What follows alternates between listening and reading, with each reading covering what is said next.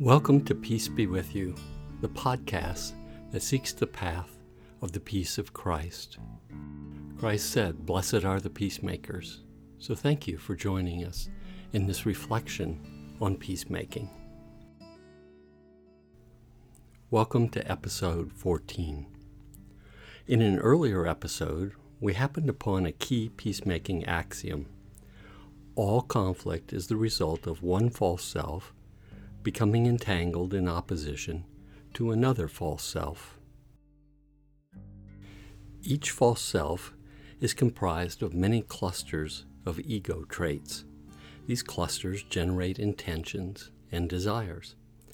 When two or more false selves come into proximity with one another, the swirling clouds of intentions collide. The stage is set for conflict. As the clouds commingle, specific intentions or desires line up in opposition to one another. They lock on to one another, stuck in the embrace of conflict. The oppositional entanglement of intentions and desires generates heated emotions. Hostility rages. The conflicted parties, two or more ego selves, appear to be locked in a hopeless struggle to the finish. When we view conflict in this manner, there is only one way to de escalate the conflict. We must dissipate and then vanish the clusters of false self traits. Peace arrives only after we scrub away ego personality. We must call on the master sculptor for help in chipping away the false self, as Bonaventure taught long ago. The results of sculpting away false self are miraculous. Oppositional entanglement and hostility fade. Conflict resolves. Parties catch a glimpse of the divine self. It becomes clear that false self is built to precipitate conflict, while divine self brings mystical unity and what might be called a state of being in love. Throughout history, men and women have turned to monastic seclusion in order to sculpt traits that are not of divine origin. They have dedicated their entire lives to prayerful sculpting with the aid of the master sculptor. But as an alternative to a life of monasticism, the Assisi option offers periods of both hermitage and ministry. Time spent in the world elicits and thus illuminates false self traits. Residual traits that might remain hidden in a monastic life come to life as a result of oppositional entanglement with others. Alternating hermitage and ministry sheds light on clusters of adverse traits. A person who takes part in the active give and take of relationships uncovers ego traps overlooked in more tranquil settings. As you might imagine, sculpting away the traits of false self is hard work, and it takes time progress is rarely linear and unbroken. Rather, a sculptor experiences progress punctuated with setbacks. The false self turns out to be a tenacious foe, as its traits are complex and extensive.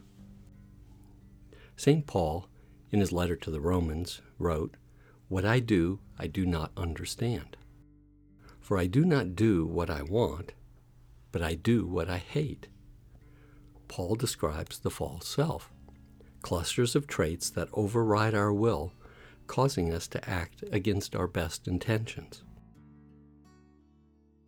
False self sabotages our good intentions, especially when we embark on the removal of ego structures.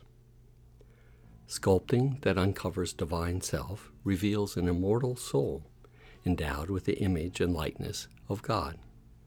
After the mud of the ego is removed, we are left with pure being or being in love. This revealed divine self becomes the benchmark outcome of our sculpting efforts.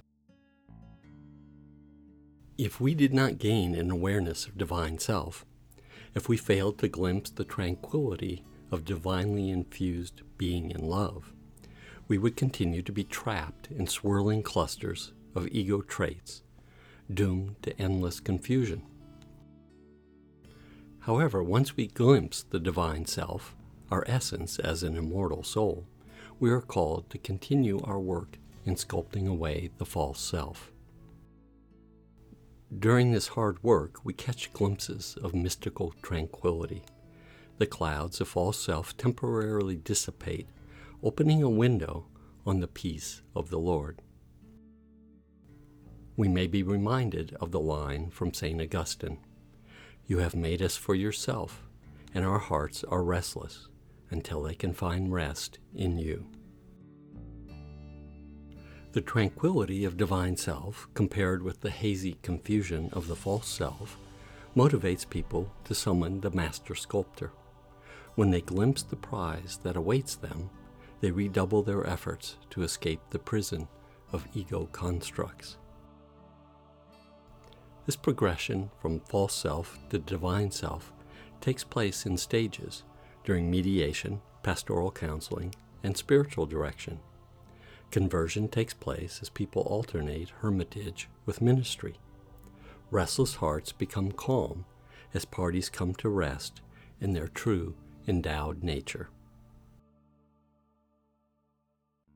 As I explained in an earlier episode, the work of dissipating and vanishing false self constructs plays a featured role in peacemaking. It is easy to see why people engage one another with their false self personas. And the false self is structured in a way that escalates conflict.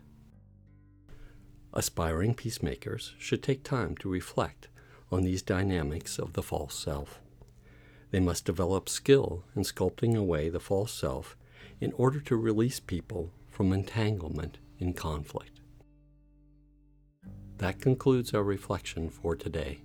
May God bless you and bring you peace. Peace Be With You is brought to you by Taming the Wolf Institute. You can contact us at tamingthewolf.com. Please subscribe and share this podcast with your friends. We appreciate your support, and we applaud your efforts to become a peacemaker. Blessed are the peacemakers. Good day, and God bless.